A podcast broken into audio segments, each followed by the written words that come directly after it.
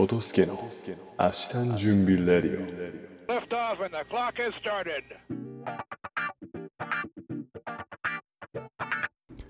2022年12月7日、皆様いかがお過ごしでしょうか。トトスケです。このラジオは私トトスケが日頃感じたことや発信したいことを好き勝手に話す守備一貫、徹頭徹尾、自己満足ラジオでございます。はい、昨日は寝坊したため収録できませんでした。なんか一昨日か、月曜の夜がものすごく眠くて、もう8時半ぐらいに限界を迎えてて、夜のもうこれはダメだと思って、も最後にお休みの電話をですね、家族にして、でそしたらいろいろ息子が喋ってですね、いろいろ聞いてという話で、結局 3,40 分話し込んでしまって、9時過ぎに寝たんですけど、多分そのツケが回ってですね、昨日はいつも4時起きなんですけど、もう5時にしか目が覚めなくて、アラームを10分おきにして、4時から、やっと5時になって、もうそろそろこれはやばいということで起きて、英語と筋トレだけして出ていきました。ちょっともうラジオ収録する時間がありませんでした。特に昨日はですね、筋トレお胸の日だったんで、ちょっと集中してやらないといけないかったんですね、時間をかけて。はい。昨日はサボってしまいました。で、ですね、昨日あったことで言うと、昨日もですね、なんか台湾メンバーといろいろ話してて、週末台南に行ってきたよとか、台北いつか行ってみたいなみたいな話をしてたんですけど、台北はですね、冬場はですね、結構雨が多いみたいですね。そうだから、冬場の台北は寒いし雨が多いから行かない方がいいよって話を聞いて、だからこっちでいう日本でいう梅雨が冬に当たるのかなと思って、そこまでそれはですね、家に帰ってきたから思ったんですけど、そういえば冬雨が多いってことはこっちでいう梅雨なのかなって思ったんですけどね。確かにもう寒くて雨が多いってきついですね。梅雨というか雨の時期がその時期に被るのは。はい、だから狙うっていう、台北に遊びに行くのは4月ぐらいからがいいよって話だったんで、家族が来てから時間があるときに行こうかなと思いました。と、あとはですね、こっちの施設のですね、建物の名前、基本的に全部漢字で書いてありますと。で、自分が週末に行くジムがあるんですけど、そこにはですね、いろいろバスケットボールとかプールとかバドミントンとかいろいろできる施設で、その施設の名前がですね、運動中心って書いてるんですよ。運動の中心で、他にもですね、なんか図書館、目の前に図書館あるんですけど、図書館とか、あとは美術館かな、わからないですけど、文化中心とかで、何かしらにつけて中心ってつくんですよね。だからこっちはなんか運動施設のことをいろいろな施設のところに中心ってつくんだなーって思ってたんですけど、その中心ですね、センターって読むみたいですね。運動センターとかトレーニングセンターとか文化センターだから、それを聞いたら納得して、センター、そういうことねと。センター、中心だからセンターで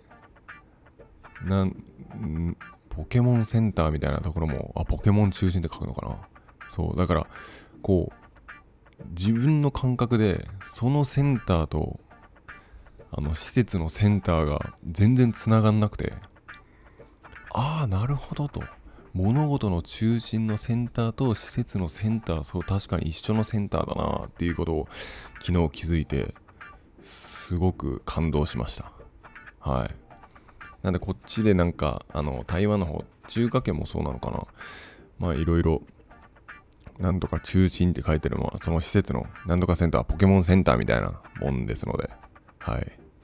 頭の片隅に入れておいてください。と、あ、そう、先日ですね、日本語の勉強のところで出てきた、ちょんちょこりん。他人の頭や衣服についているちょっとしたものって書いてるんですけど、で、自分ですね、昨日会社歩いてたら、靴にですね、なんかガムテープみたいなのがついてる人がいたんですよ。で、あ、これまさにちょんちょこりんだと思って言おうとしたんですけど、こうなんて言っていいのか。You shoes have ちょんちょこりんって言おうとしたんですけど、まあもちろん伝わらないでしょうし、多分日本人に言ってもこれ多分わかんないですよね。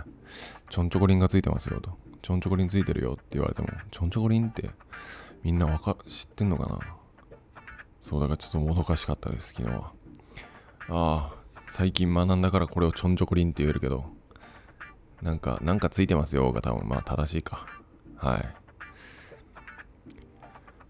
ほんで、あとは、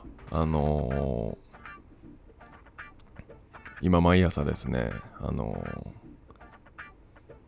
国選や定成功の物語である、なんか言ってましたね。うわ、忘れた。まあ、定成功さんの、本を読んでるんですけど、まあ、そこにいろいろなんですかね、まあ、時代が変わるときに、次の、王を誰にしようかと。今の王がなくなって、次、誰をするのがふさわしいかな、みたいな時に、やっぱいろいろ決める判断基準はあって、血筋としては A と B と比べるとすると、血筋としては A の方が近いですと。ただ、優秀なのは B だと。ちょっと離れてる。まあ、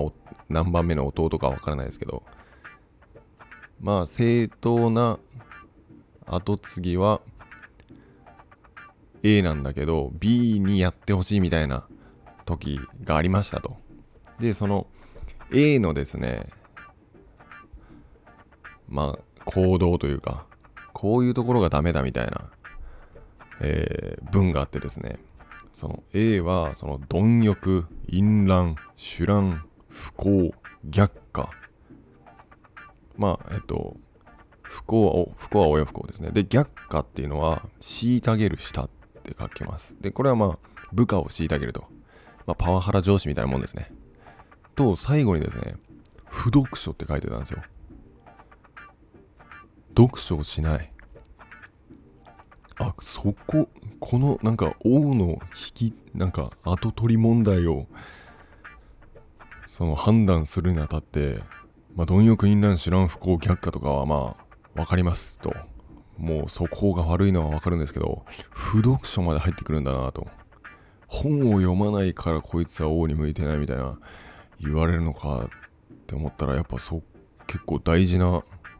基準なんだなって思って。ああ、この定成功さんの本読んでてよかったと思うんですけど、そう、だからちょっとやっぱこの本を読み終わってもですね、まあ自分がいつ総理大臣に選ばれるかわからないんで、ちゃんと読書しといて、ああ、まああいつ本読んでるからねと言われるようにありたいですね。はいはい。と、あとは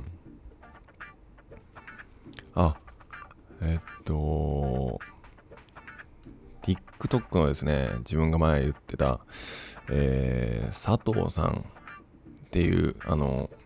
4人の、子供を育ててる、なんか育児アドバイザーみたいな人をフォローしてるって言ったんですけど、まあその人のまた動画をちらっと見まして、まあいいこと言ってるなーって思ったのがあったんで、ちょっとここで紹介します。なんかキラキラ育児っていうのがなんか最近はあるみたいです。っていうのもまあ子供かわいいねーとで何ヶ月記念日ここに来ましたみたいな感じで、まあ、インスタグラムだとかその SNS にその楽しい様子、子供がかわいいとかそういう様子ばっかりを載せて、あ、育児楽しそうだなと。あ、なんかこの人はすごい楽しそうにやってるなみたいに錯覚しますけど、いざ自分がやってみると、もうそんなキラキラなんてしていないと全く。もう家事、育児に追われて、もう毎日多忙で仕方ないと。全然なんか自分が見てた世界とは違うじゃんっていう現実に、まあ、現実を思い知らされることが多くあるという声をいただくそうです、その人は。で、まあその人はですね、まあもちろん現役の育児のお母さんたちとか、親からいろんな、コメントをですね、もらうんですけど、まあ育児が終わった人とかにもいろいろ話をする機会があって、その、育児を終わったお母さんたちに何が一番思い出に残ってますかと、何が一番良かったですかって、育児において何が一番良かったですかっていうことを聞いたらしいです。そしたらですね、ほとんどのお母さんが口を揃えて言うのが、怒って、その子供を怒って、その後泣いて謝ったことっていうそうなんですよ。で、これってまあその怒りすぎちゃったとか、あんな風に言わなければよかったとか思って、後からあ、ごめんねと言い過ぎたよっていう風になるそうなんですけど、この感情って育児にしかないっていう話をしてて、っていうのも、じゃあ仕事でミスをしましたと。で、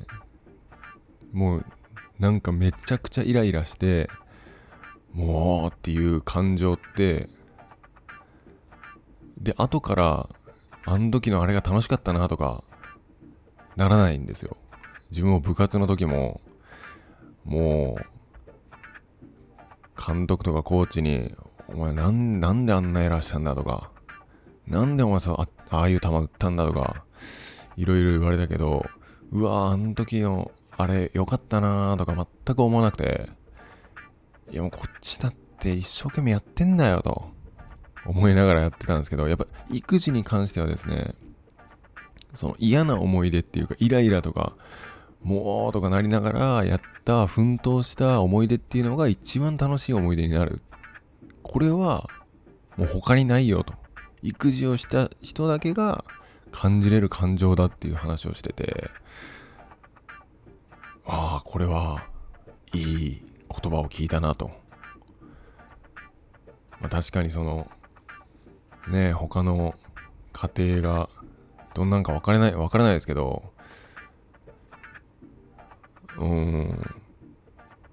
自分がね、怒りすぎてしまったっていうこともまあ多々あるんで、けどまあそれもね、子供を思うがゆえにそうなってしまって、後からああ やりすぎたなぁと反省してしまうこともね多々あるんでですね、まあこれがいい思い出に消化できればいいですけどね。ちょっと今はまた2月から子供たちが来て楽しみの反面、また怒りすぎてしまわないだろうかと不安に思ってるところです。けどまあやっぱ離れたら離れたで寂しがるっていうのは分かったんで、今回ホームシックになってたんで、まあやっぱあの日々が移動しいんだと思います。はいと、あとはそうワールドカップ負けちゃいましたね、日本で。結構こっちはですね、結構みんなバンバン賭博やってて、これいいのかな言っちゃって。でもそこら中にっていうか、もうお店があるんですよ、そういう例えばワールドカップ日本対お前なんだったっけ、コスタリカでどっちに勝つか引き分けか負けかで、まあ自分がベットして、でそれで勝ったらそれ相応の報酬がもらえるっていう。なんか日本だとそれってダメな気がするんですけどね。なんか野球賭博とかいろいろ問題になってた気がしますけどね。けどまあパチンコとかも全然あるんですね。そうで、けど完全にまあ台湾でも完全な合法ではないですよと。例えば今回の日本とじゃあコスタリカ戦に、じゃあ日本が負けると、日本が負けるに例えば、ベットしてましたと。で今回、負けたんでそれの報酬がもらえますと。でそれをまたその券売機というか、その宝くじ売り場みたいなところがあるんで、でそこに持っていくんですよ。そしたら隣に行ってくださいと。で隣の部屋におじさんがいて、隣のなんか部屋の一室の前におじさんが座ってるらしいんですよ。でその部屋の中にまず自分が入りますと。で自分が買ってたそのチケット、日本が負けるにかけてたチケットをその部屋に置きますと。で一回自分は出ます。そしたらおじさんがその部屋に入ります。でそのチケットを見て、そのチケットにかけてた分の、報酬、お金をポンと置いてます。でそしたらおじさんが出ていきます。でその後にそのお金を受け取りに行きます、その部屋に。っていうことをしないといけないらしいです。っていうのも、同じ部屋の中でおじさんとのチケットとお金のやり取りをしたら、それ見つかったら一発で逮捕らしいんですよ。そう、やっぱそこはルールがあるみたいで、やっぱ賭博違法、なんかそっち系のあれでしょうね、があるみたいなので、なんかそういうなんかワンステップツーステップこう無駄な、ね、やり取りをしないといけないらしいんですけど、そうそう。ただまあ日本のパチンコと一緒ですね。もうパチンコ屋さん行って換金はその場でできずに、隣のなんか換金所でやるみたいな。そう、まあいろんな、どこの国もいろんな方をかいくぐってうまいことやってんだなぁと思ったところでした。結構みんなでもあんまり当たってなかったですね、今回の予想は。番狂わせばっかりで、まあいい決勝トーナメントに行くまで番狂わせばっかりで全然当たんなくて、いけるかと思って日本にかけたら負けちゃって、結構みんなボロ負けしてました。はい、それでは、語源に参りましょうか。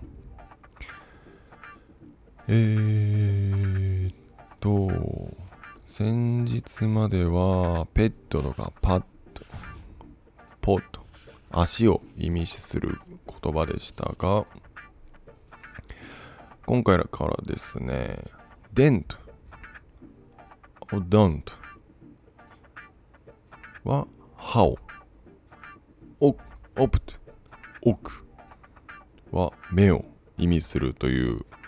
ページに入っていきます。まあ、デント、デンティストとかデンタルっていうとまあなんか歯医者系、歯をやるものなのかなと。で、目はですね、これなんて言うんだろうな。オプトメトリーは目の検査、検眼、視力検査ですね。オプトメトリーとか言うそうです。これ知らなかったな。はい。アルデンテ。歯ごたえのあるパスタ。アルデンテの話ですけど、まず、歯科医はですね、デンティストですね。で、この歯科医のデンティストはフランス語のデント、歯とイストが人っていう意味で、で、これはデンティストになったんですけど、パスタの片茹でのとか歯ごたえのあるっていう意味のアルデンテはですね、イタリア語のあるっていうのが何々の方という意味だそうです。で、デント。歯がある方。結構これ無理やりですけど。そっから、アルデンテということになったそうです。まあ、歯ごたえがあるっていう覚えれば、アルデンテは覚えやすいかなと思いますね。はい。うん。そんぐらいかな。はい。ほんなら、日本語いきます。今日はですね、調量です。これ、調量ばっこという四字熟語がありますが、その調量ですね。はい。これはですね、思うままにのさばり、はびこること。特に好ましくないものが勝手に振る舞うこと。元は、魚が漁を飛び越えることの意味であり、漁、なんかあれかな、柵かな。なんか池の柵かなんかを漁というのかな。を飛び越えることの意であり、それが跳ね回ること。さらには、我が物顔に振る舞うこと。のさばりはびこることの意味を表すようになった。で、魚が竹かごを飛び越える意味のばっこがついた調量ばっこの形でも同様に用いられると。はい。調量ばっこと聞くとですね、先日ちょっと話したかもしれませんが、まあ、ヤクザを思い出しますね。ヤクザがですね、ヤクザ自体が調量ばっこしてるんじゃなくて、ヤクザが、いつだったかな、なんか歌舞伎町の話か。歌舞伎町の話で、1990年代とか2000年代に石原東京都知事の時にですね、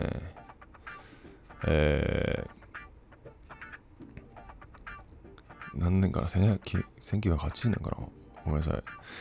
忘れましたけど、まあその中華系マフィアが歌舞伎町にはびこってましたと、調量ばっこしてましたというので、で、その海外マフィアはですね、もう日本の法律じゃやっぱ裁けないから、もうやりたい放題してたみたいです。で、そのヤクザと衝突して、ヤクザが射殺されるという事件があったそうなんですけど、で、そっからですね、まあ日本もちょっと暴力団とかヤクザをちょっと指定暴力団とかにして、ちょっともう悪は悪で抑えてくれっていうので、そこから指定暴力団とかいう話が出てきたみたいなんですけど、そうだから調量ばっこと聞いて思い出したのは、その歌舞伎町のマフィアのことでしたね。で、ヤクザさんが頑張ってくれてるみたいです。今日も、日本の治安を守ってください。お願いします。はい。ということで、今日はこの辺で終わりたいと思います。ありがとうございました。